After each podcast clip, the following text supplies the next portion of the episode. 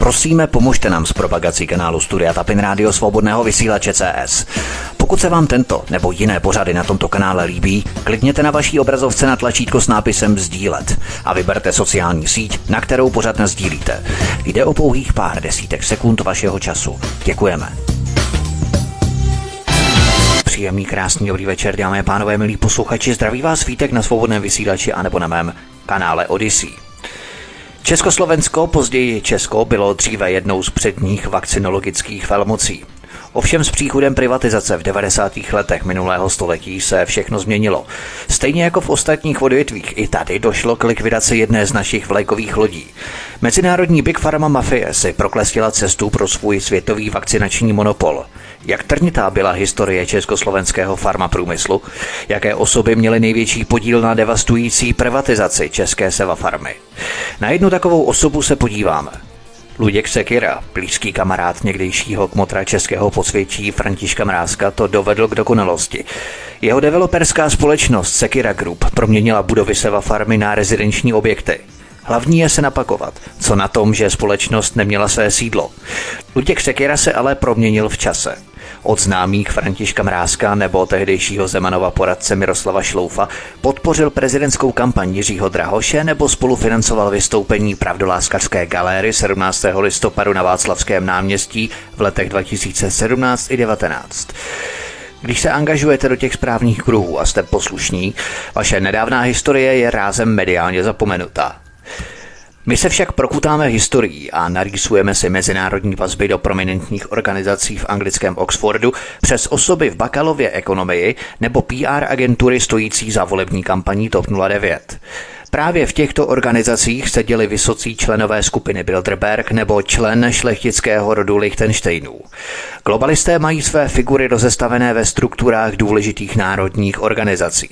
A jako obvykle budeme uvádět konkrétní jména, vazby a souvislosti. A já už tu vítám bývalého policejního prezidenta a zároveň předsedu Asociace nezávislých médií Stanislava Novotného. Standovíte, ahoj. Dobrý den, vítám tě, ahoj. Socialistické Československo a později samostatné Česko i když vlastně už ne socialistické, slavilo se svými preparáty významné úspěchy po celém světě. Když se vrátíme lehce do historie, tak dokonce v 60. letech minulého století bylo tehdejší Československo vyhodnoceno jako první země na světě, kde došlo k eliminaci dětské přenosné obrny. Jak to vlastně bylo za té bolševické hrůzovlády, kdy jsme měli standardní zdravotní léčbu zdarma. Byli jsme vážně takovou vakcinologickou velmocí, není to příliš jaksi nadsazené? Eh, určitě není, protože eh, dokonce eh, Pan profesor Štercel byl zakladatel světové imunologie. O toho se mnoho věcí odvíjelo. On byl dokonce asi pětkrát kandidátem na Nobelovu cenu. Takže Československo poválečné opravdu udělalo pro vlastně imunologii a vakcinace, samozřejmě s tím velmi úzce souvisí, udělalo strašně moc. To je, to je fakt a je pravda, že také to vakcinování bylo Eh, postaveno úplně jinak, bylo mnohem jaksi méně šarlatánské, to samozřejmě neříkám jako odborník, protože odborník nejsem, ale eh, s odborníky jsem eh, často o těch, těch věcech hovořil. A myslím, že i to, že se nám podařilo vymítit celou řadu nemocí vlastně zcela a ty nemoci se k nám dnes se zpátky vrací, protože tu politiku důsledně vakcinologickou neděláme. Tak jo, no, například tuberkulóza, takové choroby, prostě, které se znovu zde objevují, eh, tak je vidět, že Československo opravdu bylo na absolutní špici tehdy světové. To máš pravdu, protože obyvatelé Česka i Slovenska nikdy neměli problémy s očkováním, což vedlo k dosažení velmi nízkého výskytu spálniček, příušnic, zarděnek, stejně jako tetanu, záškrtu, ale také dávivého kašle a tak dál. Ovšem ohledně vakcíny proti COVID-19 se velmi mnoho lidí staví a priori odmítavě a skepticky k rychlovakcíně. Je to něco v podstatě jako s domělým šovinismem a rasismem, který rádi používají politici a vesměs galéra pravdolásky ve snaze zbudit v Češích pocit viny, že nechceme přijmout třetinu Afriky a Ázie, že jsme ti zlí rasisté, ale když nad tím tak vlastně přemýšlíme, tak i za socialismu tu probíhaly výměné studijní a pracovní pobyty s arabskými státy a taky Kuba, Větnam, Latinská Amerika. Jednoduše mísilo se tu řada kultur, taky Líbie, že, Namíbie a tak dále, dole jeho západní Afrika, Angola. Akorát, že z toho nikdo nevytvářel politiku privilegovaných menšin a tím se vlastně hroutí to účelové byčování Čechů za odmítání masové migrace, stejně jako masové vakcinace, když je to neudůvodněné. Spatřuješ v tom paralelu nebo analogii, že my Češi přijmeme nějakou věc, pokud ji dostatečně prokoumáme a neschledáme tam žádné překážky, ale neskočíme po něčem bez rozmyslu jenom na lacený reklamní trik a propagandu, ať se to týká masové migrace anebo masové vakcinace kéž by tomu tak bylo ještě ve větším měřítku, než je tomu teď, ale je pravda, že přece jenom Češi se svým skepticismem si udržují určitý odstup a je to nepochybně velmi pozitivní e, vlastnost, e, protože po těch všech našich historických zkušenostech skutečně jsme zdravě skeptičtí vůči e, různým oficiálním strukturám, vůči státům, vůči různým organizacím, které se tváří, jakože jsou nezávislé a jaksi dobrachtivé, ale opak je pravdou. Takže takže eh, ten, ten skepticismus eh, nás Čechů ve střední Evropě, která je opravdu tou křižovatkou eh, toho nejenom evropského světa, ale zdá se, že v, tomto, v tom světě celkově máme velmi zajímavou, ale zároveň velmi obtížnou pozici. Takže neustále se tady různě prolínají nejrůznější zájmy a tím pádem obrovské množství lidí buď kolaboruje, nebo to nějakým způsobem odneseno a ta, ta zdrženlivost je určitě na místě. Takže samozřejmě i k, tý, i, k těm vakcínám nám, to je naprosto logické, zvláště když je to eh, obestřeno spoustou tajemství, spoustou takových nějakých podivných, chaotických, nejasných eh, kroků ze strany eh, vlády, nějakých podivných spojenectví, kdy vlastně najednou táhne třeba vláda s opozicí za jeden provaz a teď hlavně, hlavně se rychle vakcinovat. Do toho se ovšem dozvíme, že za vakciny nechtějí výrobci samotní těch vakcín nést žádnou právní odpovědnost a házejí na státy a ty klidně na sebe tuto odpovědnost berou. A samozřejmě teď běží ty různé fámy, kolika set procentní marže eh, za ty, za ty vakciny eh, si chce kdo rozdělit. Eh, a vidíme, že najednou z nějakých důvodů se vybírají jenom nějaké firmy, které budou distribuovat vakcíny že se eh, to děje samozřejmě velmi neprůhledně, protože máme tady nouzový stav, eh, takže v nouzovém stavu eh, se, se nic řádně neprověřuje, protože neběží řádné výběrové řízení. Je to celé velmi podezřelé, do toho se dozvíme třeba, že 8. března nepustili do Izraele generálního ředitele firmy Pfizer, protože neměl druhou vakcínu. A také se dozvíme, že na konci minulého roku prodal akcie své vlastní firmy, no to jí teda pěkně věří. V době, kdy to vypadá na takový velikánský biznis, eh, tak on rychle ty akcie prodá a eh, na ten biznis už raději nečeká. Eh, takže eh, to je přece, to, to je tolik prapodivných symptomů, no a eh, samozřejmě eh, do toho všeho přichází zprávy opravdu s velikými jaksi problémy, jaksi, které jsou spojeny s tou vakcinací, s úmrtími eh, lidí a tak dále, tak dále. Takže to prověřování je určitě na místě a pokud vím, tak u těch vakcín to prověřování někdy trvá třeba i 20 let. A e, teď se tady najednou něco rychle šije horkou jehlou, do toho přijde informace, že už se s nějakým covidem počítalo dávno předtím, než se oficiálně objevil a že se už vlastně s vakcinací také počítalo e, dávno předtím. E, vidíme, že v mnohem měla prsty Rockefellerova nadace, Rockefeller vůbec byl o mnoha věcí, je to velmi pozoruhodný člověk za celé to 20. století, jako jenom s podivem, že právě on neskončil skončil před Norimberským tribunálem jako mezi těmi e, nejhoršími odsouzenci. Takže e, tento člověk e, jak si se rád zapojuje do všelijakých vakcinací a podporuje všelijaké prapodivné výzkumy. E, tak věřte familii, která nese odpovědnost za nacismus, protože podporovali Hitlera v potravinách, v naftě, s půjčkami a dokonce onu slavnou eugenii eugeniku nacistickou ano, eh, ano. podporovali a tak dále, tak věřte potom takovým lidem, že to s námi myslí dobře. Eh, tak já myslím, že trošku i tady narážíme na to, že právě ta Rockefellerova nadace se snažila i u nás za první republiky a byly z toho nějaké výstupy a jak to všechno pak dopadlo. To bychom mohli také někde probrat eh, v příštím pořadu, protože jsou velmi zajímavé souvislosti a konotace, které nás vlastně provázejí a mají nitky až do dnes, eh, protože všechno vlastně vzniká v době, kdy eh, spoustu věcí si třeba ani nepamatujeme a nemáme pozjišťovaných a potom se divíme, že něco vystoupí na povrch teď, ale vlastně ono je to podmíněné tím, co se stalo kdysi dávno. On no. vlastně ten, ta Rockefellerova nadace zakládal státní zdravotní ústav za první republiky u nás a mimo jiné taky vyráběli profilaktická a léčivá séra očko očkovací látky. Eh, a v 30. Hmm. letech potom ta séra se tady odsud vyvážela do Německa a dalších zemí. A eh, o to tady jde, eh, že potom tady byl nějaký nástupce, tedy Ústav sér a očkovacích látek, USOL v 60. letech.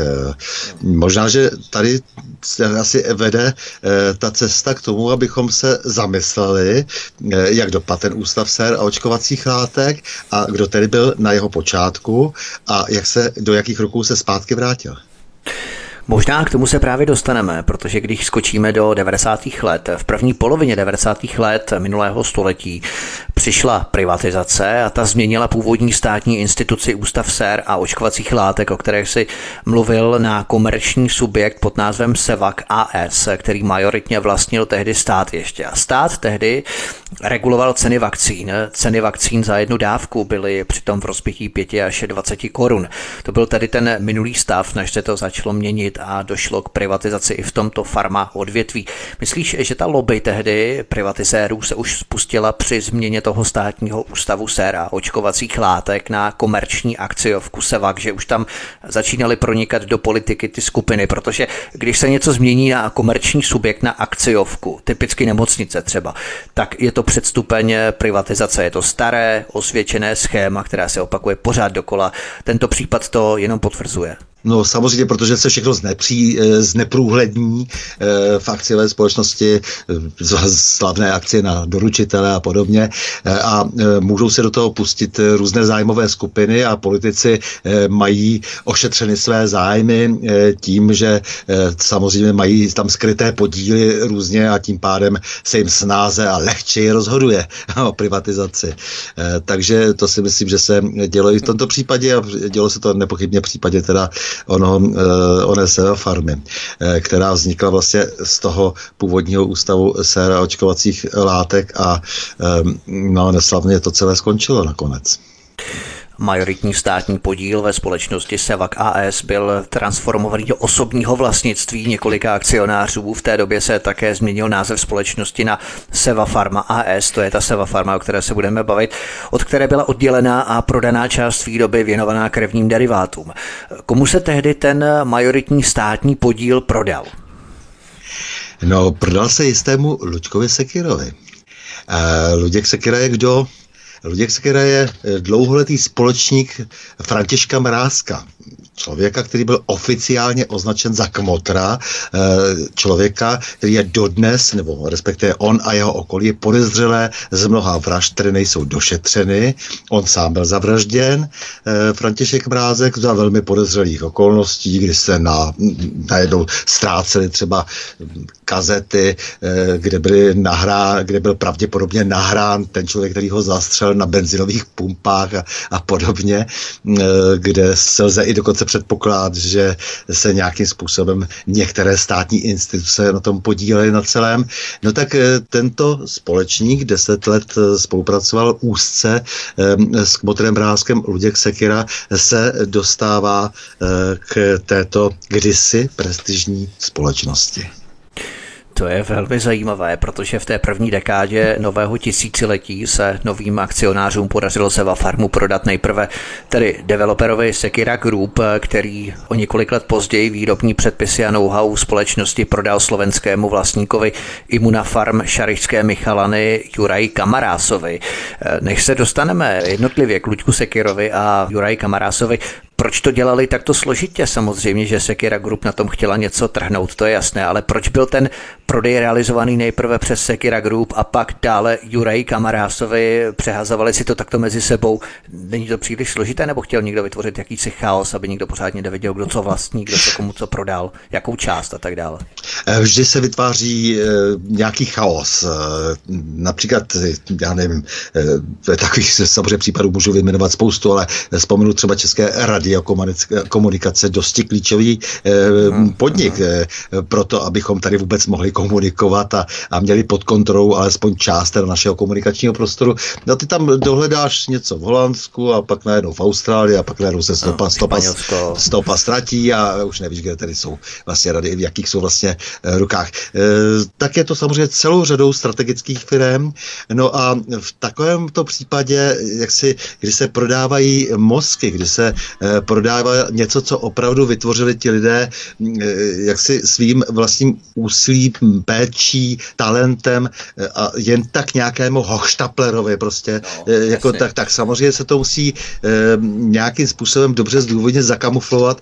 Eh, já si pamatuju, jak takhle vlastně, eh, myslím, že vlastní Ježek jako v Českém rozhlase eh, prodával vlastně duševní vlastnictví, autorská práva třeba eh, symfonického orchestru rozhlasového. a podobně. Eh, to jsou všechno takové věci, kdy vlastně ti lidé na tom pracují desítky let, eh, skládají, nebo v tomto případě zkoumají, vymýšlejí, opravdu jde, do toho, do toho tedy pumpuje samozřejmě peníze stát, aby to mohli dělat, takže státní peníze, eh, nikdo se na tom žádným způsobem se o to nezasloužil a najednou eh, se z toho stane vlastníkem. Jak se to stane? Něco takového. To přece, to přece nemá vůbec žádnou normální logiku. Tady nebylo potřeba, aby eh, se s tím nějakým způsobem prodalo.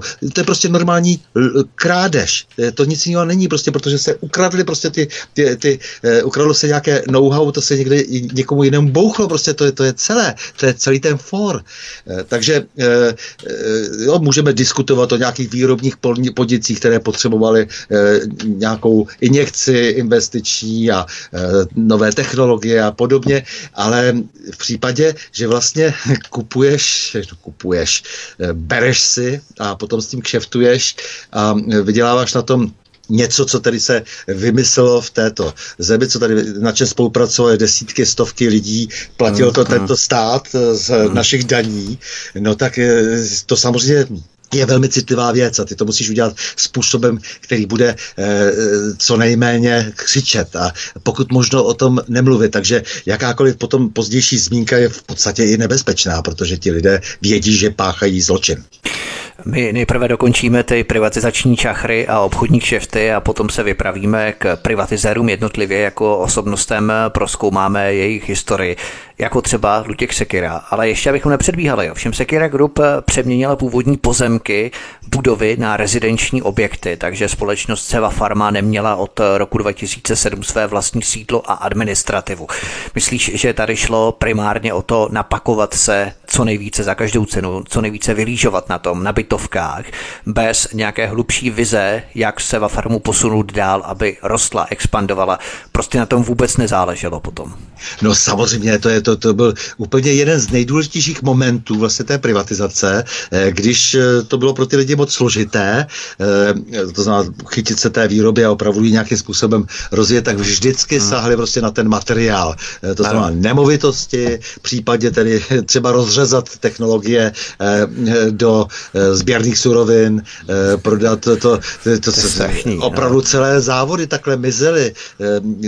Já jsem to mohl pozorovat ještě nedávno na Ukrajině, kde to, to protože to byla velmoc vlastně třeba ve strojírenství, se rozřezali prostě jako žádný problém, jo, u nás cukrovali, jako jo, aspoň na tom se napakovat, že jo, jako protože často ti bezpáteřní e, lidé, nebo někdy úplní blbci, v podstatě s odpuštěním, se domohli jen tím nejprimitivnějším, nebo ani jinak to ani neuměli, jen tím nejprimitivnějším způsobem e, svého majetku. Yeah, yeah. prostě naprosto rozebrat do posledního šeloubku, postavit tam nějaké odpornosti, eh, nějaké sklady nebo bytovky nebo cokoliv jiného, když to byly zajímavé eh, pozemky. A to bylo všechno. No a tím jsme skončili v podstatě z nejprestižnější, z jednou z nejprestižnějších, z jedním z nejprestižnějších ústavů, který dnes by mohl být podstatě evropskou vlajkovou lodí při výrobě sér a vakcín.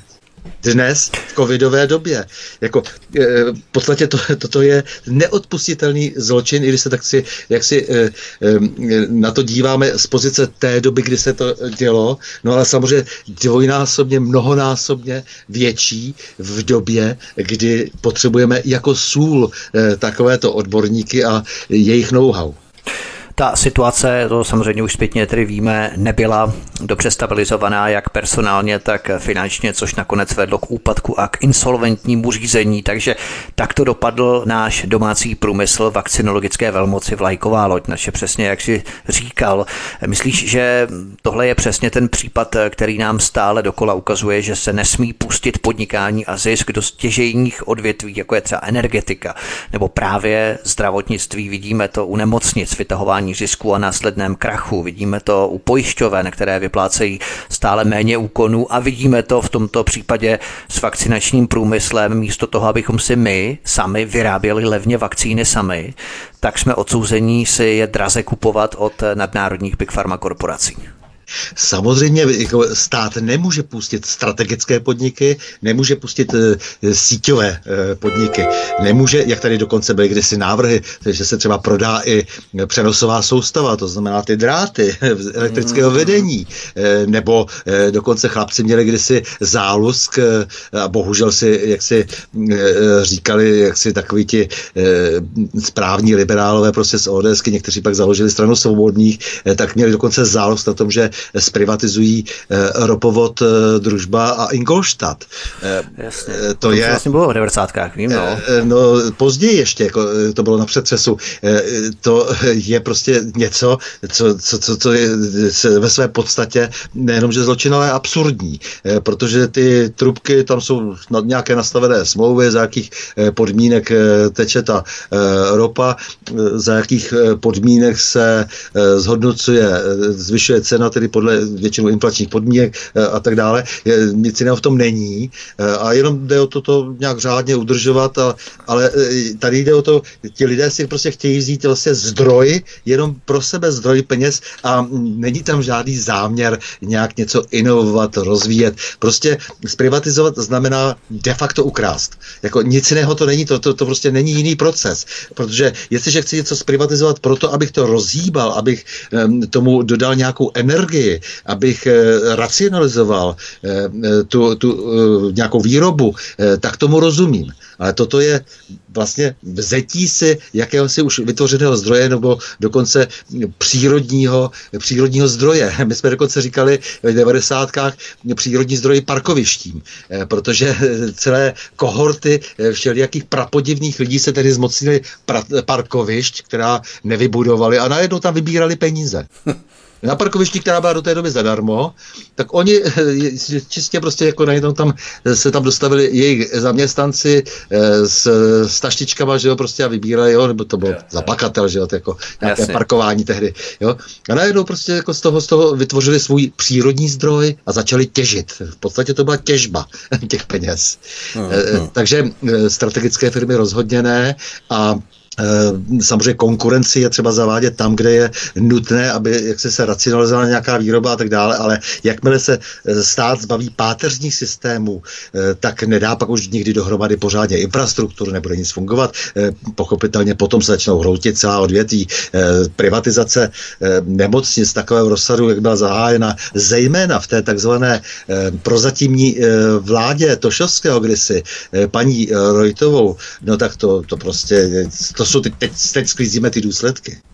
To bylo vlastně i v těch nemocnicích, že jo? protože dříve nemocnice měly pod sebou i prádelny, já nevím, vývařovny, jídelny, dopravu, všechno měly pod sebou nemocnice a teď vlastně to zadávají různým externím firmám, outsourcují to a tak dále, v podstatě to musí platit za ty služby, které vlastně oni manažovali, ty nemocnice, tyhle ty služby, že jo? a teď vlastně to vůbec nemají, jak si jsou vykoštěné, nebo jak bych to řekl. Eh, pro ty takzvané privatizátory, pro ty politiky zejména, kteří za těmi privatizacemi stáli, protože třeba byli tichými společníky, nějak, nějak měli někde skryté prostě jako nějaké akcie na doručitel a podobně, tak pro ty samozřejmě to bylo vždycky to nejsnažší. Vždycky je zajímalo, že, že budou někde někomu topit, vozit mu jídlo, prát mu a jedno v jakém rezortu. To byly vždycky nejsnažší, uloupnout si tyto služby, že jo, vždycky bylo, byly, byly opět nejsnažším zdrojem. Všechno ostatní bylo komplikované. Tam bys musel nést za nějaké výkony odpovědnost, nebo bys musel co se restrukturalizovat, jo, musel by si hlídat každou korunu, musel by si nabírat odborníky, tady co, buď máš kotelníky, nebo prostě máš jako ano. nějaké lidi z prádelen, je, je to e, snadný získat a vždycky se zatváří starostlivě, že ten stát e, neumí ty věci dělat racionálně a ty, že je budeš dělat e, racionálněji, takže toho jsme byli svědky ve všech možných rezortech, ale samozřejmě typicky v tomto případě typicky zase, protože to, ty, ty rezorty fungovaly síťově, typicky v, ve zdravotnictví a ve školství. Eh, tak tady se to úplně nabízelo, že si vzít prostě eh, jídlo, jako nebo eh, jak, jak se říkal, prostě praní toho prádla a podobně. Ano. Bývalý policejní prezident a předseda Asociace nezávislých médií Stanislav Novotný je hostem u nás na svobodném vysílači. Zdraví vás svítek a po písničce půjdeme dál a podíváme se na největší privatizéry, kteří právě zprivatizovali Seva Farmu. A mnozí z vás už jistě tuší, o kom se budeme bavit, že právě půjde o jméno Luďka Sekiry. Počkejte si na to, po písničce budeme pokračovat. Hezký večer, příjemný poslech. Svobodný vysílač je vaším společníkem a naším průvodcem dnešní večer je bývalý policejní prezident a předseda Asociace nezávislých médií Stanislav Novotný od mikrofonu vás zdraví Vítek. Jedním z největších privatizérů, který koupil tehdejší Seva Farmu v roce 1999, byl Luděk Sekira a proto se právě teď k Luďku Sekirovi vypravíme. Kdo vlastně je Luděk Sekira, nebo kým byl, jaká je jeho minulost před listopadem 1989? Soustřeďme se teď zatím jenom na tuto epizodu nebo etapu, to pak, abychom to potom mohli přehledně rozčlenit do těch kapitol. Ty máš eh, samozřejmě všechno, co prohlásíš na zdrojované, to máme nás někdo zase neobvinoval z poškození dobrého jména nebo pomluvy. My chceme pouze uvádět informace a fakta. Tedy kdo nebo kým byl Luděk Sekira před listopadem 89, kdybychom si tedy měli podívat na první část jeho historie. Eh, Luďkovi Sekirovi rozhodně lze poškodit jméno, to jméno má špatné a začíná před listopadem 89 svoji zářnou kariéru na právnické fakultě, kde se stal předsedou fakultního výboru SSM, eh, poté vstoupil do komunistické strany, ještě jako předseda fakultního výboru SSM byl eh, známý tím, jak udal studenty, kteří poslouchali Kryla a Hudku na kolejích a pak je navozili do Čkalovky na obvodní oddělení eh, eh, bezpečnosti a vyšetřovali, tím mu to nemohou zapomenout, takže tím moc dobře ví, kdo Luděk Sekira je.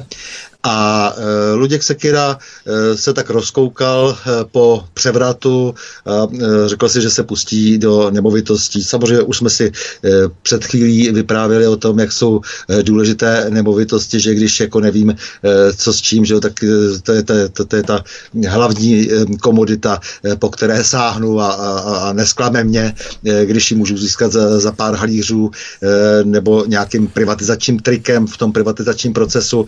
No takže se věnoval nemovitostem, nejprve se příliš nerozvíjel, dokud se nespojil eh, s Františkem Mrázkem, všeho schopným, který eh, měl své sítě dávno rozhozené eh, Vexlácké už před listopadem 89 a, a stal se postupně zázračně jakýmsi stavebním developerem. Eh, je pozoruhodný mnoha tehdejšími eh, skandály různými, já nevím, no ne tehdy, to bylo vlastně až později, ještě někdy ještě, už jako tedy eh, v novém tisíciletí, třeba postavil vilu v Troji na pozemcích, které, kde se měly pěstovat jaksi nějaké důležité traviny, parcela prostě pro nějaké rostliny a tak dále, prostě tak, jak zoologická zahrada, taková tam je botanická zase, jako nějaký skleník a takové věci. Takže vždycky se nadspal někam prestižně, kde neměl vůbec co pohledávat jako lobisticky a protekčně, eh, tak eh, se s takovou tou píchou, já si to můžu dovolit, já mám peníze, no že otázka, odkud ty peníze vlastně má, jak se k těm penězům vůbec dostal. Já říkám, já bych byl spokojenější, když se bavíme o Luďkovi Sekerovi, kdyby byly konečně dořešeny vraždy kolem eh, Františka Mrázka, možná, že bychom si vnesli více jaksi jasna do všech těchto těch souručenství dědictví. Já prostě si myslím o Luďkovi Sekirovi, že to je, to, že to je ten jeden z nejhorších případů těch 90. let, je to taky ten produkt typicky těch 90. let.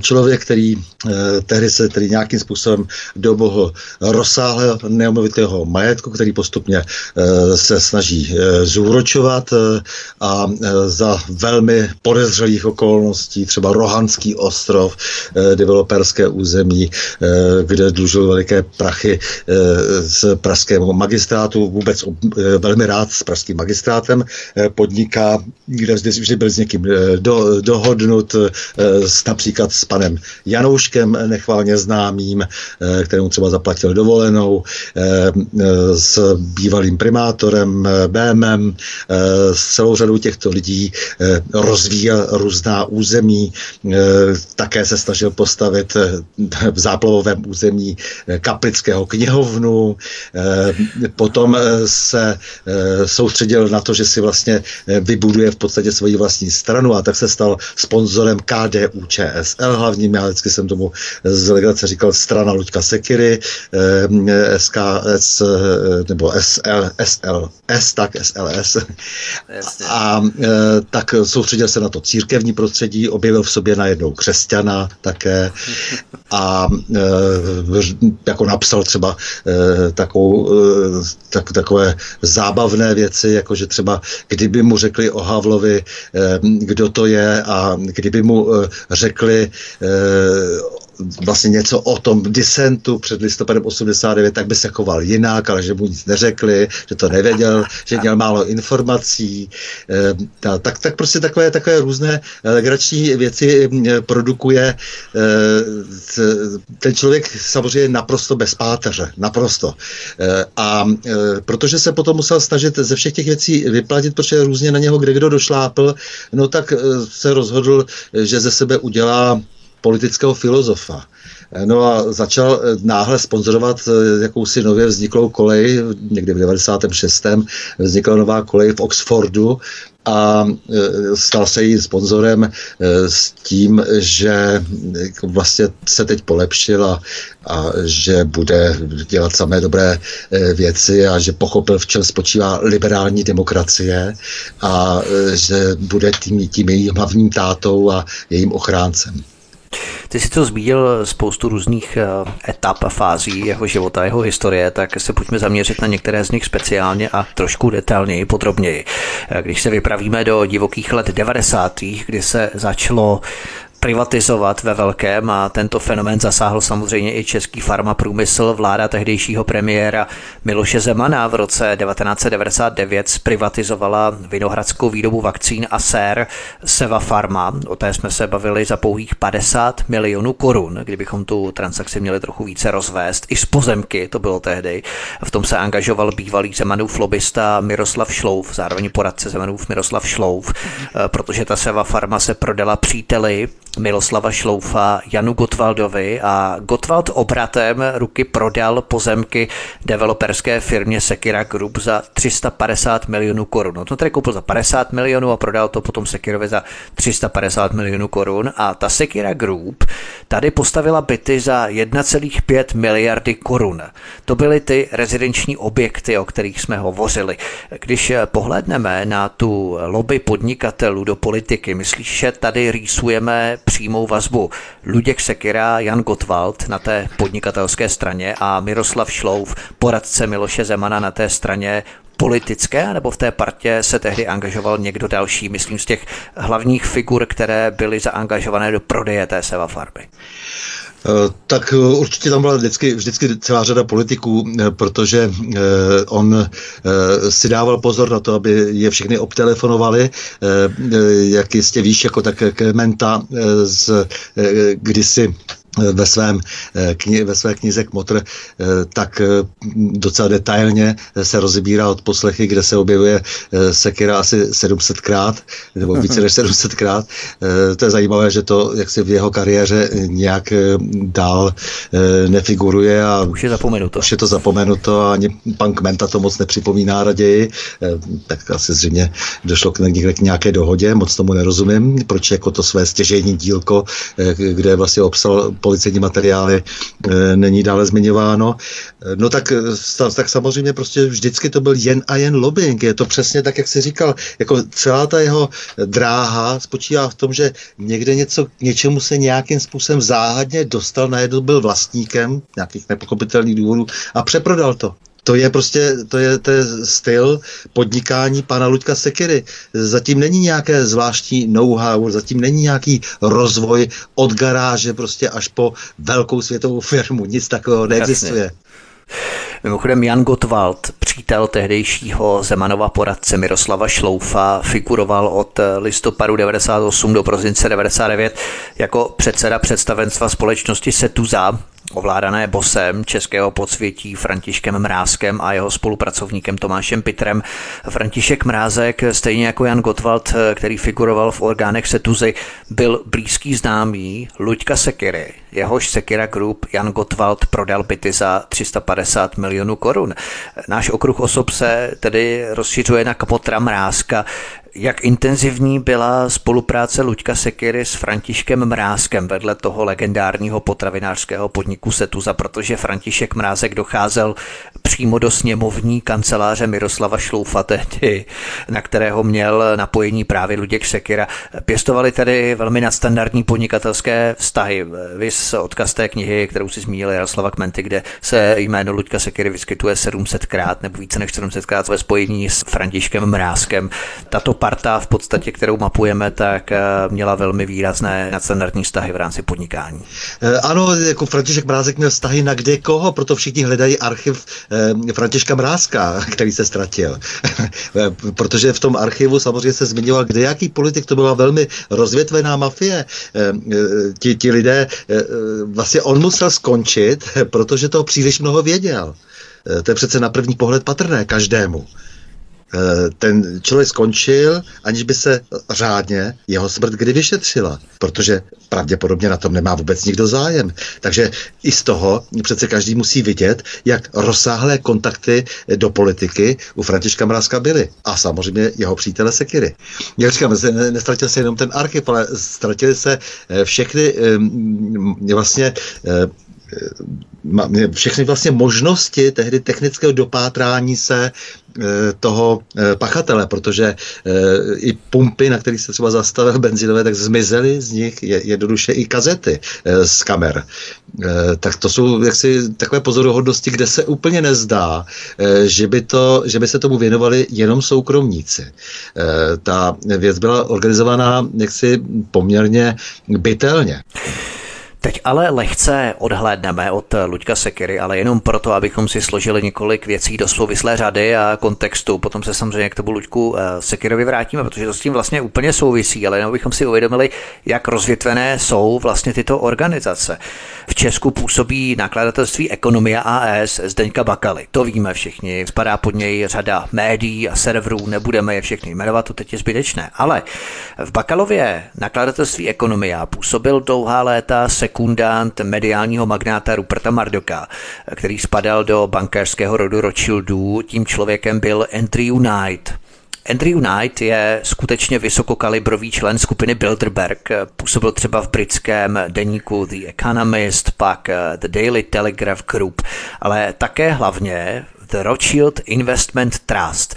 A tento Andrew Knight z Bakalovy ekonomie také působil v mezinárodních think tancích jako třeba Center for Policy Studies, Royal Institute for International Affairs, známý jako Chatham House, anebo Oxfordské Ditchley Foundation. A u toho Oxfordu se teď zastavíme, protože Působení Andrew Knighta z Bakalovy ekonomie v různých orgánech Oxfordu doslova jako magnet přitahuje české podnikatelsko-politické podsvětí, zejména Luďka Sekiru a Sekirovi tuzemské politicko-mediální loutky, například kazatele Tomáše Halíka. A když si ty vazby skládáme dohromady právě přes letitého člena Bakalovy ekonomie Andrew Knighta, který má velké vazby nejen na Bilderberg, ale hlavně do Británie, do toho Oxfordu, myslíš, že jeho přičiněním dostávají tyto české figury možnost připojit se do těchto oxfordských organizací nebo od nich dokonce obdržet milionové dary podobně, třeba jako Tomáš Halík.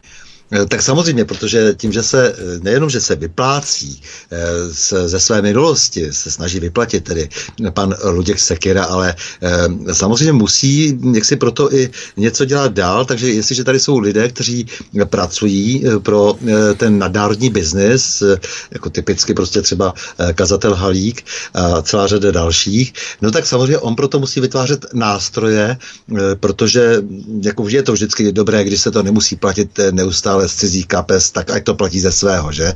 Eh, z toho, co si tak poctivě eh, vypodnikal. No takže eh, on třeba za tím účelem v Oxfordu postavil takzvaný Sekira House, postavil tam lavičku, lavičku Václava Havla.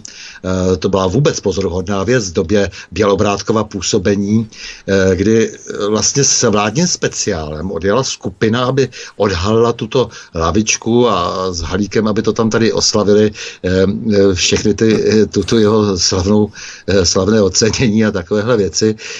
No a pozoruhodné na tom bylo, že tam byli naprosto soukromé, soukromí lidé ve vládním speciálu. Eh, který samozřejmě má svůj režim, proč se smí používat tak dále, pak se musel Bělobrádek snažit až posléze legalizovat velmi složitě, že tam měl nějaké důležité jednání, jak se ukázalo, tak to měl být nějaký jeho eh, protějšek, když on byl, měl tehdy tu zbytečnou funkci eh, pro vědu a výzkum jako by místo předseda, tak, tak tam měl jednat s nějakým britským protějškem, pak se ukázalo, že to také samozřejmě člen Bilderbergu. A, ale to všechno proto, protože samozřejmě Sekira ty lidovce platil, zejména Hermana, který tam taky byl, že jo. Jako, eh, eh, jak byl brátka Hermana, eh, klíčová figura pro něho je jistý Wolf, Jan Wolf na pražském magistrátu lidovec, který, který pro něho tam velmi tvrdě lobisticky pracuje, protože on opírá svůj biznis samozřejmě především o spolupráci s pražským magistrátem a případně s ministerstvem kultury, proto v podstatě si vydržoval Hermana, protože e, byt mu dokonce dal a tak dále, protože Herman byl ministrem kultury a bylo potřeba se postarat o kulturní památky. E, to znamená opravovat Národní muzeum, e, e, rekonstruovat Klementinum, e, Národní divadlo e, za neuvěřitelné peníze. Jo, to bylo takové, uh-huh. to jenom jako jen, jenom příkladmo. E, nejprve bylo odhadnuta, bylo odhadnuta e, rekonstrukce teda toho Spetarova divadla vlastně, e, tak byla odhodnota na 200 milionů, e, pak on říkal snad, že by to mělo být půl druhé miliardy, pak se dohodli na 800 milionech, tak takhle se zachází s státními penězi, když e, máš toho správného člověka na tom správném ministerstvu, na tom správném magistrátu a tak dále, tak se prostě takhle žonguje. Jo? Se řekne takováhle částka, pak takováhle, pak takováhle, aby se do toho vešlo co nejvíce lidí. Takže to Eh, jak si tito lidé třeba se objevují, jeho blízcí se objevují v delegaci, která letěla vládním speciálem naprosto nesmyslně tehdy do Británie eh, se svou společnicí tam letěl kazatel, letěl tam eh, Schwarzenberg, Herman, Bělobrádek a další. No a oslavili to, že tam tady ta, ta lavička Václava Havla, Bořek Šípek samozřejmě, že jo, a tak dále, tak dále. Tak to, to, to je přesně ono. To se, to se dělo už, e, tuším, že někdy v roce 14, mám takový pocit. 14, ano, 2014, protože to jsem chtěl právě zmínit v rámci uvedení Sekira House, jak si zmínil v areálu Oxfordské univerzity, se zřízením lavičky Václava Havla v roce 2014. To bylo, účastnil i Karel Schwarzenberg, jak si zmínil další člen vlastně Bilderbergu, je kámoš Andrew Knighta z Bakalovy ekonomie. Víme, jakým způsobem proběhla privatizace Becherovky, že jo, Karel Schwarzenberg Zdeněk Bakala a tak dále. Takže ty vazby tady jsou velmi intenzivní a hlavně na ty oxfordské organizace. To je taky velmi zajímavé, ale tady je vidět, jak to ti internacionalisté nebo globalisté, bychom je mohli nazvat, eh, mají naprosto geniálně obšlápnuté. Když si uvědomíme, že v České republice vznikla v roce 2008 Bakalova společnost Ekonomia AS, o které jsme se bavili, a jakmile všechno bylo připravené, v polovině roku 2009 ji přebrala firma BXR Media Limited se sídlem v kyperské Nikozii a vlastnila ji až do 21. března 2014. To je zase ten rok 2014, kdy jeli do toho Oxfordu Vysvětit tu Havlovu lavičku.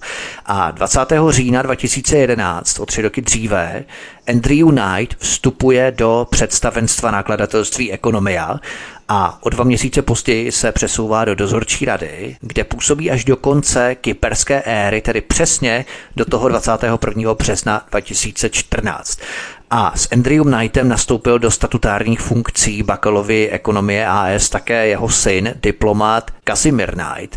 Takže vydobité posty a pozice na té šachovnici se dědí z generace na generaci a rozšiřují se, zúročují se. Na tom si můžeme krásně vykreslit, jak ty globalistické skupiny jsou obrovské impérium, do kterých je vtáhnutý a zaháčkovaný třeba takový Luděk Sekira, který by nikdy nemohl získat takové kontrakty, kdyby nebyl součástí podobných obřích celků vlastně, že? Mm-hmm. No to si zapomněl ještě, že jsou ty různé tajné spolky, že jo, typicky e, zednáři, kde se vždy postupuje jaksi e, rodově, že jo, to znamená, že když si, jak si třeba v druhé generaci už e, součástí nějaké lože, tak už máš nároky na nějakou jinou vyšší pozici. E, takže ono se to ještě jaksi takhle vlastně geneticky, e, často může být dokonce i e, úplný idiot, e, ale, ale je, je důležité, že... Poslušný a poslouchá a že budeš to, co má. věrný, no tak se ti nakonec najde něco, co zvládneš. No. Jo? Tak, tak, takže, eh, takže takhle to je, ty lidi se samozřejmě tváří strašně důležitě a, a, a mají pocit, že jsou obrovský zasvěcenci a že, že něco budou tady eh, na tom světě eh, měnit a hrajou si na taková, na, na, ty, na ty pány bohy a tak dále, ale samozřejmě často je opak pravdu a stejně to nakonec semele. To je vždycky dobrý upozornit, protože oni opravdu mají pocit jaksi nějaké nadřazenosti a beztrestnosti a mají pocit, že mají obrovské krytí. Často se nakonec ukáže ukáže a myslím, že se to už brzo ukáže u mnohých eh, v této zemi, eh, že to není pravda, že budou klidně hozeni přes palubu. To, to je jenom na okraj. Takže eh, pan Sekira je je jeden z klíčových lidí, který tady platí celou řadu e, projektů. Samozřejmě je to daň za jeho minulost, e, zejména no, takové poslední, takový jeden z posledních jeho kousků je, že si založil dále dokonce nadaci a tam umístil všechny své milé, příjemné staré struktury. Eh, to bychom si mohli říci v rámci Sekira Foundation, kdo tam vlastně všechno je, protože tam jsou samý ctihodní občané, ti nejctihodnější taky eh, s minulostí, na kterou se ráda zapomíná. Kde tam třeba je, kde tam třeba sedí v té je, organizaci? Je tam třeba, uh, on sám ten tomu předsedá celému, no a pak tam třeba má Tomáše Halíka, Michála Žantovského, Jiřinu Šiklovou, Jiřího Pého, Martina Palouše, Daniela Kroupu, tohoto brouka pitlíka české politiky, eh, Jiřího Přibáně, který všechno ví a všude byl a vždycky nám to všechno vysvětluje takovým školomeckým způsobem z té Anglie, že? A pak tam má takové ty mladé poskoky eh, jako Pěrsa a Václav Štětka, nedůležití lidé, takže nějak se to vyplnilo, musí, musí tam být také nějaké mládí a nějaký, nějaký, takže to je prosím ta plejáda, která tady bude, eh, která tady dozírá na to, jak se bude budou další projekty Luďka Sekiry eh, v té eh, řekněme, humanitární oblasti naplňovat. Eh, tak tady se skládají peníze nějaké a pak se rozdělují těm správným lidem, které pak najdeme v celé řadě neziskových organizací, které pak najdeme právě jako tu, tu, tu lobby za ty zahraniční globalistické zájmy, ve všech možných podobách. E, takže to je jeho, jeden z jeho e, velkých posledních kousků. No ale aby se na to na všechno vydělalo, aby se na tu nadaci nějak vydělalo, tak se samozřejmě musí dělat dál e, tvrdě, se musí pracovat na tom, aby se vytáhlo z nejrůznějších veřejných rozpočtů co nejvíce peněz. Že? Takže kromě toho, že peníze z veřejných rozpočtů přímo tečou do různých takzvaných neziskových, neziskových organizací, tak samozřejmě lidé se musí také ohánět přehánět. Eh, takže teď třeba dostal, a krásně svorně mu to přiklepl magistrát eh, přestavbu celého Smíchova, nebo velké části Smíchova. Takže staví nový Smíchov, staví nám novou Prahu, to staví na několika místech, pak má tam na Žižkově má jako veliký projekt no, spořitelnu, tam chce stavět novou budovu a, a spoustu dalších. Na pozemcích samozřejmě, ke kterým přišel, pochopitelně velmi poctivě, že?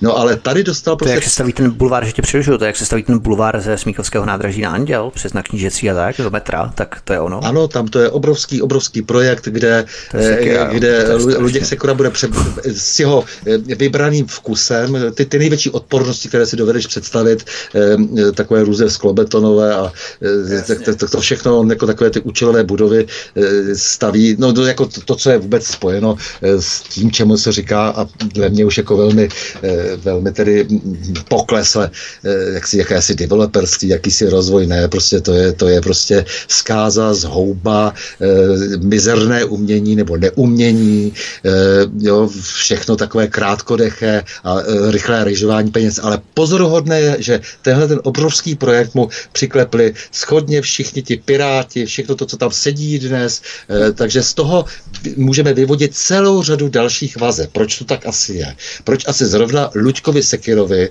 jako tomuto člověku s tak nechválně, eh, nechválnou pověstí, eh, člověku, který toho tolik napáchal, tady tolik zla eh, v té zemi, tak proč zrovna on, Ausgerechnet, tady má představovat Smíchov a navíc ještě lépe by bylo, kdyby celá řada těch budov byla jenom slušně zrekonstruována a nikdo dál jak si tu Prahu ještě nekazil. A další vazby a souvislosti budeme rozplétat po písničce, kterou si právě teď zahrajeme. Dáme si tedy pauzu, přestávku. Naším hostem je bývalý policejní prezident a předseda Asociace nezávislých médií Stanislav Novotný. Posloucháte svobodný vysílač od mikrofonu vás zdraví vítek. Hezký večer, pohodový poslech. Máme po písničce, vracíme se zpátky od mikrofonu vás zdraví vítek na svobodném vysílači. Mým dnešním hostem je Stanislav Novotný, bývalý policejní prezident a předseda Asociace nezávislých médií.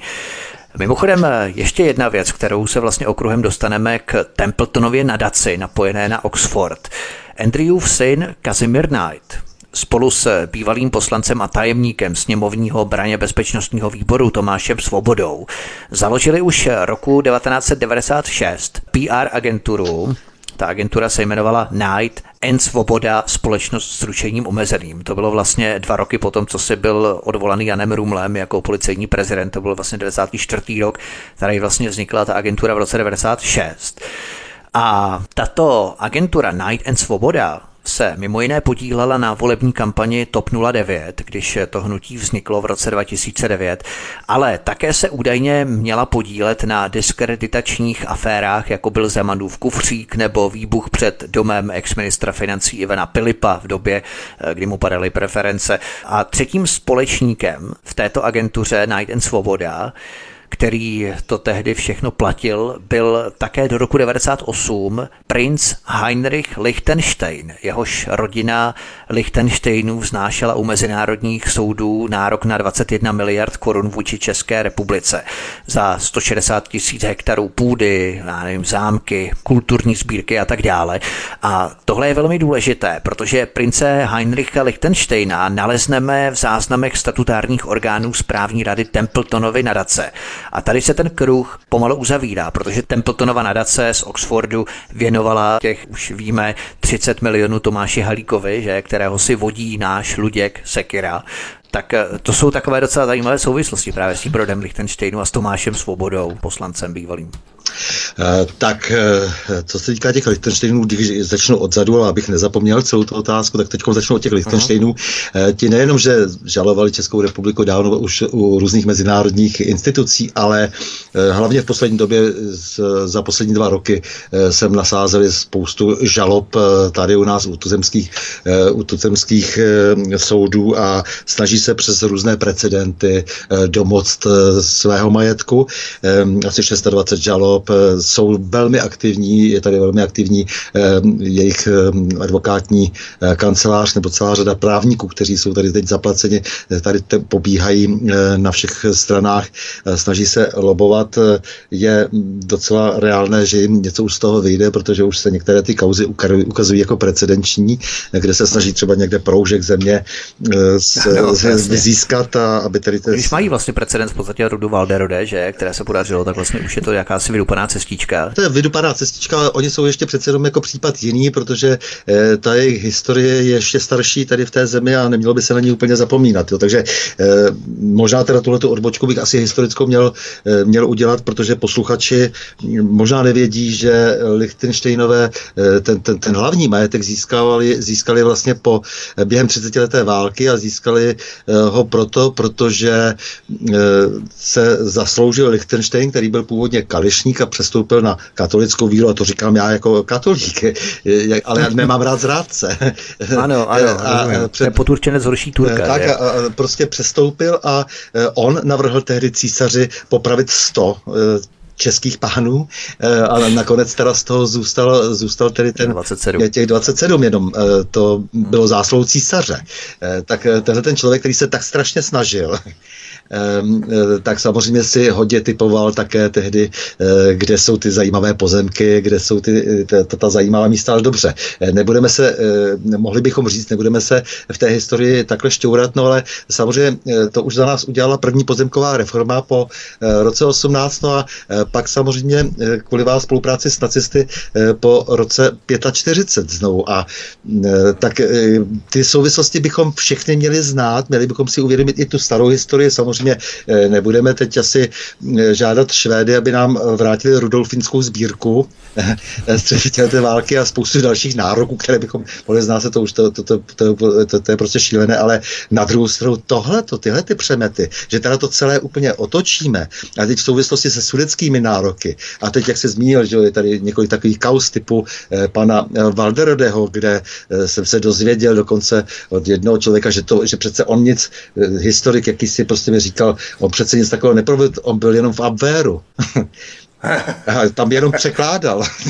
Jo, jo, jo, takže, takže už se takhle upravuje ta historie. No ale abychom na něco nezapomněli, se tady dívám na, eh, zrovna na tu nadaci eh, Luďka Sekiry, eh, tak tam je třeba ten Daniel Kroupa, jeho syn Mikuláš Kroupa, to je paměť národa. Paměť národa teď prezentuje zejména jaksi utrpení sudeckých Němců, kteří museli odejít po roce 45 více než cokoliv jiného. A zase to souvisí ano, s tím, ano. že se prakticky téměř nepřipomínalo 15 březen letos už ani eh, jako tedy nejčernější den naší historie ve 20. Eh, století. Takže ten akcent se přesunul úplně obráceně a ty Lichtensteiny teď v tom hrají eh, dost velký prim.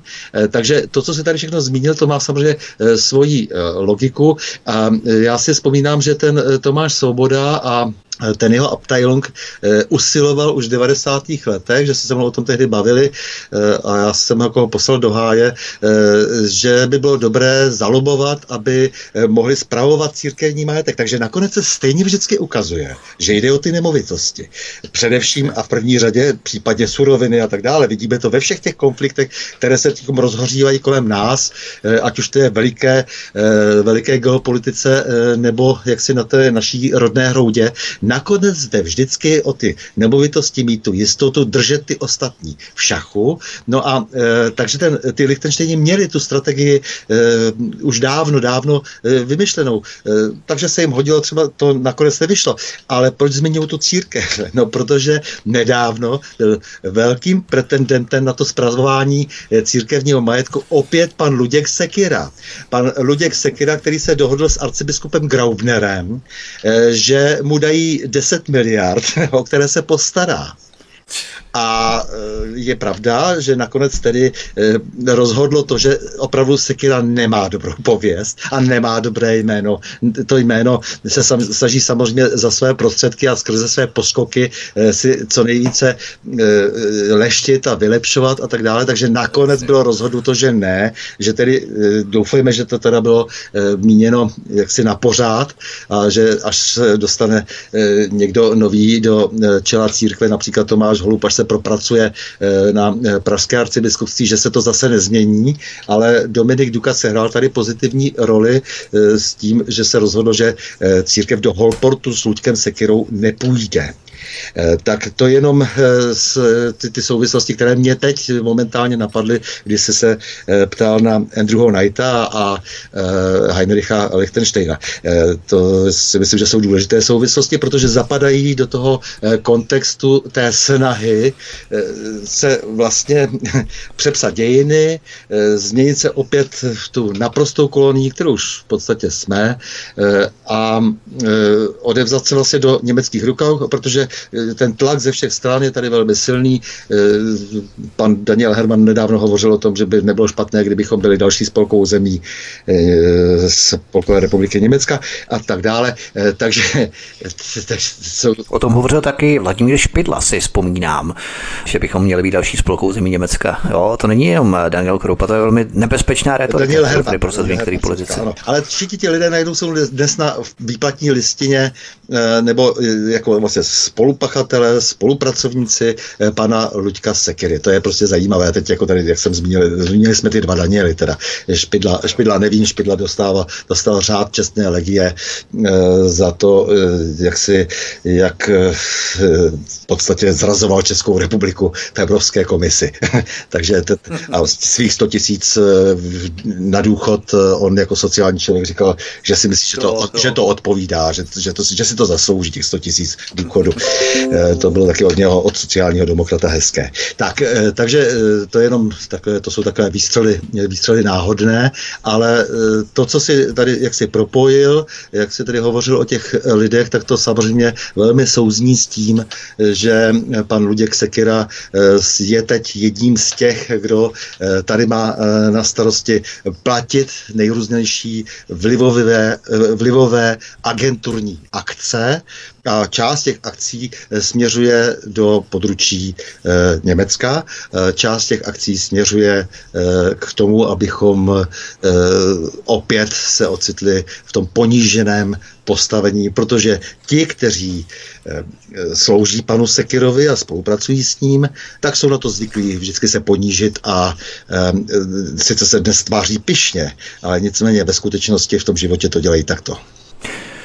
Tady je ale opravdu úžasné, jak geniálně to mají ti globalisté rozestavené ty své figury, protože když si to vlastně načrtneme, tak vlastně Andrew Knight, eh, který působil v Bakalově ekonomii, tak jeho syn Kazimir Knight, ten působil v eh, té PR agentuře And Svoboda a je také součástí nebo členem správních rad eh, Templetonovy nadace, kterou vlastně podporuje Luděk Sekira a která vlastně udělala Tomáši Halíkovi 30 milionů eh, v rámci té jeho celoživotní práce, nebo nevím, co to přesně všechno to bylo.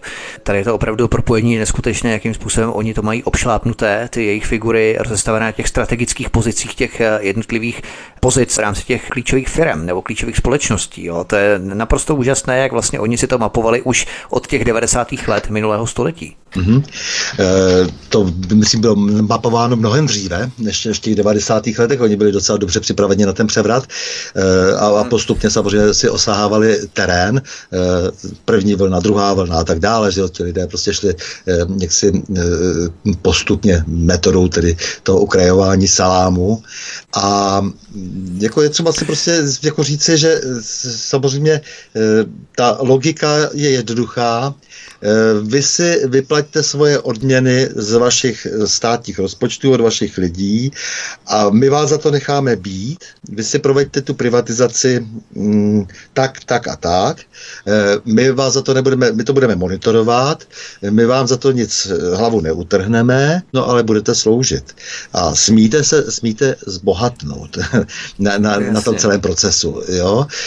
Něco vám teda dáme do začátku, založíme vás, některé ty privatizéry založili skrze různé bankovní účty a podobně, jo, nebo nějaké drobné peníze prostě ano, dostali. Jak by ten kotel mohl roztopit, že jo, kdyby žádné dříví neměli, takže museli mít nějaké peníze. Nějaké peníze museli, samozřejmě, no a potom už se tady odmění sami, což je případ třeba pana Sekiry, který se teď odmění z toho eh, velkého developerského projektu třeba, eh, třeba na tom Smíchově, no ale samozřejmě potom musí také vydat nějaký počet a musí také platit.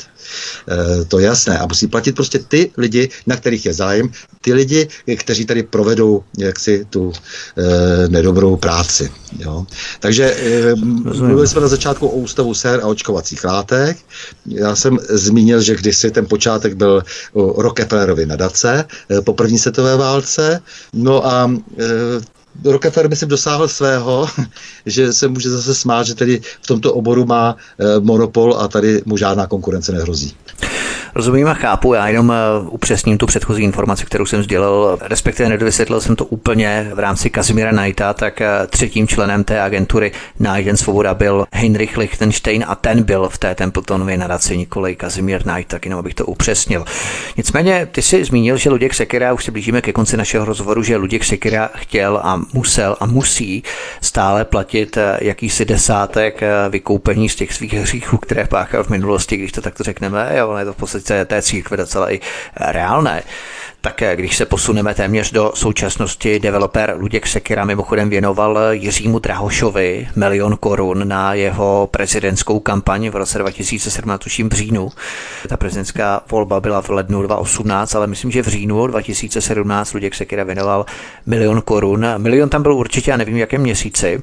Ale Luděk Sekira v zastoupení jeho společnosti Sekira Group také přispěl na akci pořádanou Karlem Janečkem 17. listopadu 2017 na Václavském náměstí, na které vystoupily typické figury z té pravdoláskařské galéry. Mám pocit, že se podobná slezina na Václavském náměstí konala i v roce 2019, možná jsme koná každý rok. Takže evidentně Luděk Sekira, blízký přítel zesnulého Františka Mrázka, poznal, že Zeman tolik nevynáší jako podpora Jiřího Drahuše, Karla Janečka nebo KDU ČSL.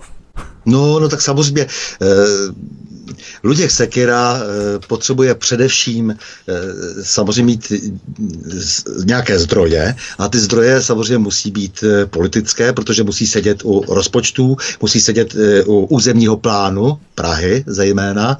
Musí to být tedy lidé, kteří jsou schopni přijímat nějaká rozhodnutí. No a samozřejmě potom to, to všechno ostatní, to už je jenom jako, to už je jenom třešínka na dortu. No tak dobře, podpořil Drahoše, no tak samozřejmě, prostě bylo by fajn, kdyby měl i svého prezidenta, kdyby si zaplatil. No. Ale je pro něho podstatné, hlavně, aby, eh, protože se věnuje opravě kulturních památek, že, ze státního rozpočtu, eh, tak eh, potřebuje, aby třeba byl někdo na ministerstvu kultury, potřebuje mít takový ten památkový, památkový odbor toho, mít ten vliv na, na to magistrátu, že jo, protože Praha je pro něho nejzajímavější, Praha je pro něho nejvýnosnější, no a samozřejmě vedle toho zaplatit tak důležitý prestižní koncert, jako byl tady ten koncert 17. Eh, listopadu, kde eh, je to pikantní, že právě on vlastně eh, je tím hlavním sponzorem, on, který byl přesně na té druhé straně barikády před listopadem 89. Ale to se tehdy ještě neuvědomoval. On to říkal, že, že mu to ještě tehdy nedošlo, že prostě nečetl, nečetl vlastně moc bezmocných od Havla, pak, že prokouka. Jo, tak, no, tak, tak mám smát nebo mám brečet. Mimochodem, my jsme tady možná ještě vynechali jednu takovou docela zajímavou epizodu v rámci toho Oxfordu a těch oxfordských kolejí a nadací a organizací, protože jeden student, si stěžoval v jeho pojednání, v jeho práci na to, že Oxfordské organizace sponzoruje člověk z východu, za kterým stojí několik vražd. A tím člověkem myslel právě Luďka Sekiru. Pověz nám o tom něco víc. To bylo za studenta a jak se k těm informacím mohl dostat, protože musel mít asi evidentně nějaké vnitřní kontakty tady z České republiky, protože jen tak, že by na to přišel, to se mi moc věřit nechce. Eh, co to vlastně bylo za studenta, nebo co to bylo za práci?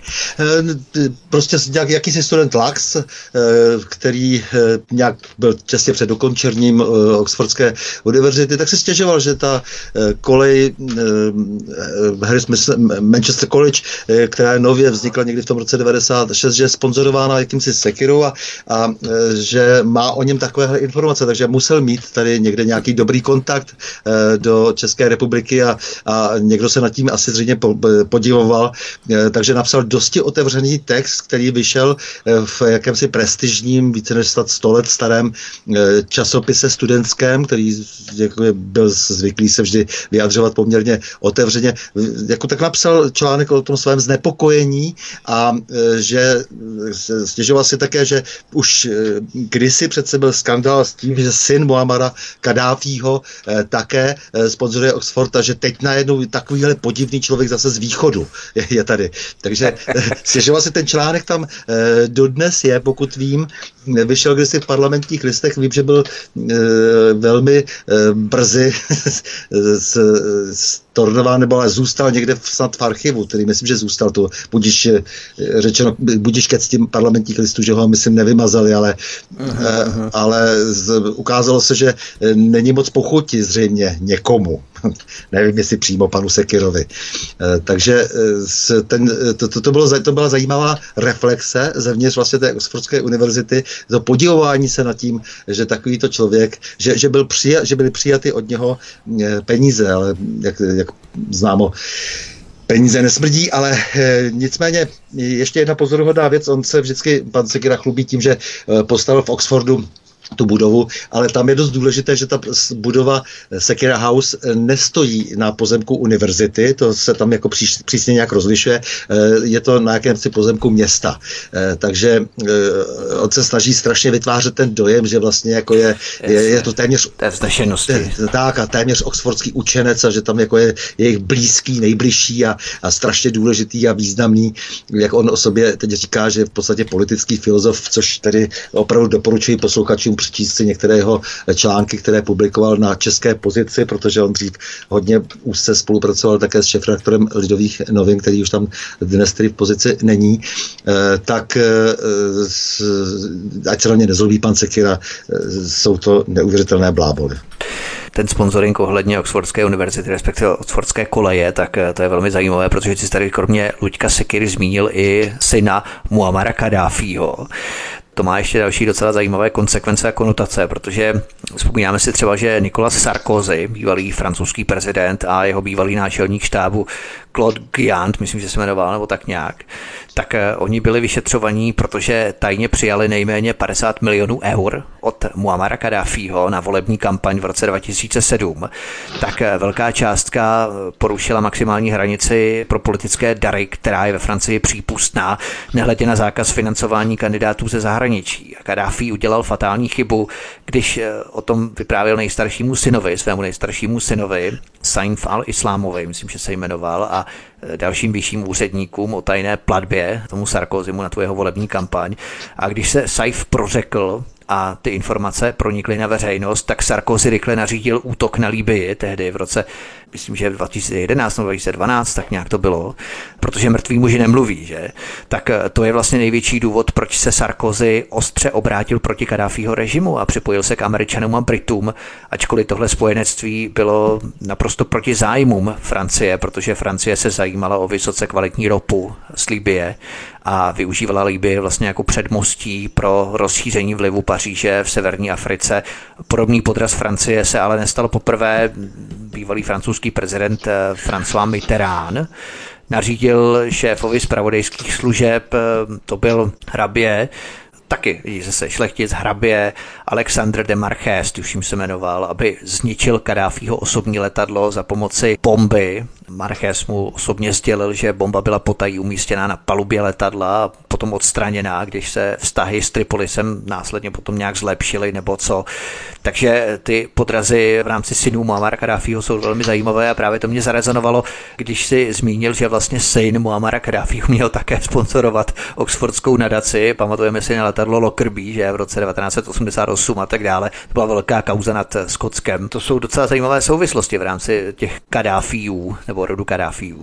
No ano, samozřejmě ta e, válka proti Libii byla provázena mnoha špinavostmi a je, ty jsi to zmínil samozřejmě nejenom, že tam je kvalitní ropa, ona, je, ona se nejlevněji dobývá, to asi 2 dolary stojí barel, e, je velmi, aha, e, aha. velmi mělce pod povrchem, to je jedna věc a, a za druhé samozřejmě nejenom tyhle ty kompromitující věci, ale to, že hlavně Kadáfi tehdy slíbil ten zlatý denár pro Afriku, že to bude tedy ekvivalent a nikoli v dolar, že jo, to si myslím, že bylo úplně to rozhodující e, potom v celém tom tažení, no a pochopitelně toho, to, co se zmínil, no tak to je, to je jasné, protože Kadáfi sám nejenom, že obdaloval Sarkozy, ale celou, celá řada plateb šla tehdy do, do Francie a do západní Evropy a on sám říkal, jako já, ale dole zadržuju ty migranty, jestli si to uvědomujete.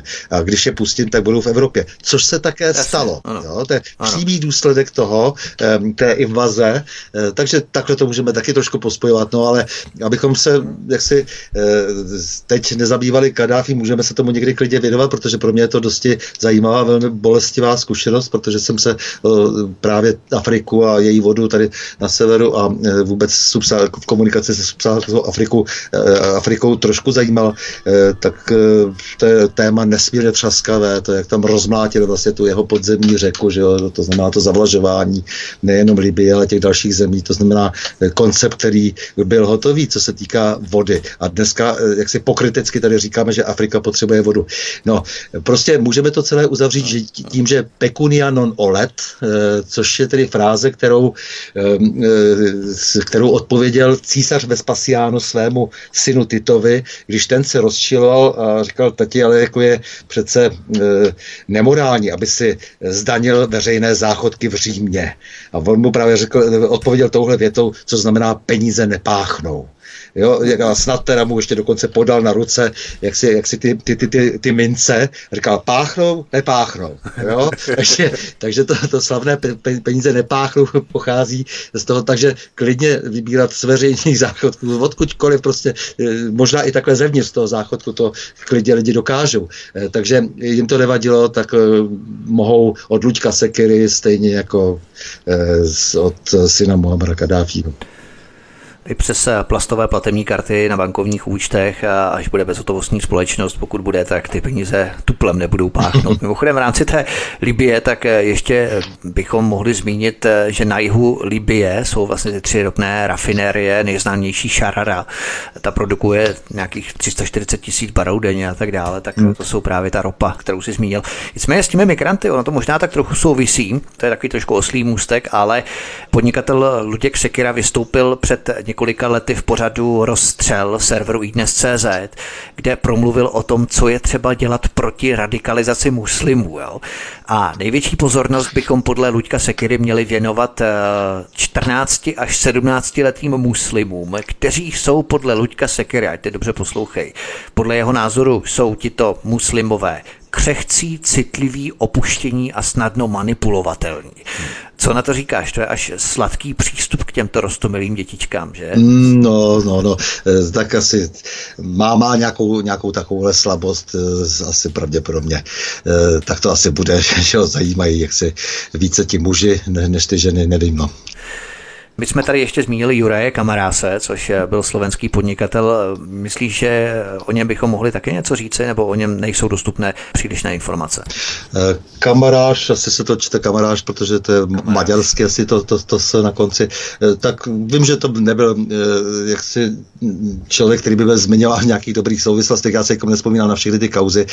Musel bych zaspomínat, zapátrat, no tak z pravidla v rána k vráně se dá. Nejenom o českém vakcinologickém průmyslu a jeho privatizaci, ale také o Luďku Sekirovi a jeho napojení na oxfordské organizace, včetně dalších souvislostí s bakalovou ekonomií a TOP 09, šlechtici rodu Lichtenstein a podobně. O tom všem jsme si dnes povídali s bývalým policejním prezidentem a předsedou Asociace nezávislých médií Stanislavem Novotným. Stando, já ti moc děkuji za velmi zajímavý rozhovor. Já doufám, že jsme spoustě posluchačů otevřeli oči a přinesli jsme další souvislosti, protože zkoumat tyto různé zapeklité té vazby je velmi inspirativní a člověku to opravdu rozšiřuje obzor, jakým způsobem tyto organizace všechny fungují. A příště se tu setkáme určitě u neméně zajímavějšího tématu, než bylo to současné, o kterém jsme si teď povídali. Stando, moc děkuji, mě se hezky. Taky se mi hezky, moc děkuji tobě a samozřejmě jako vždy za trpělivost posluchačům.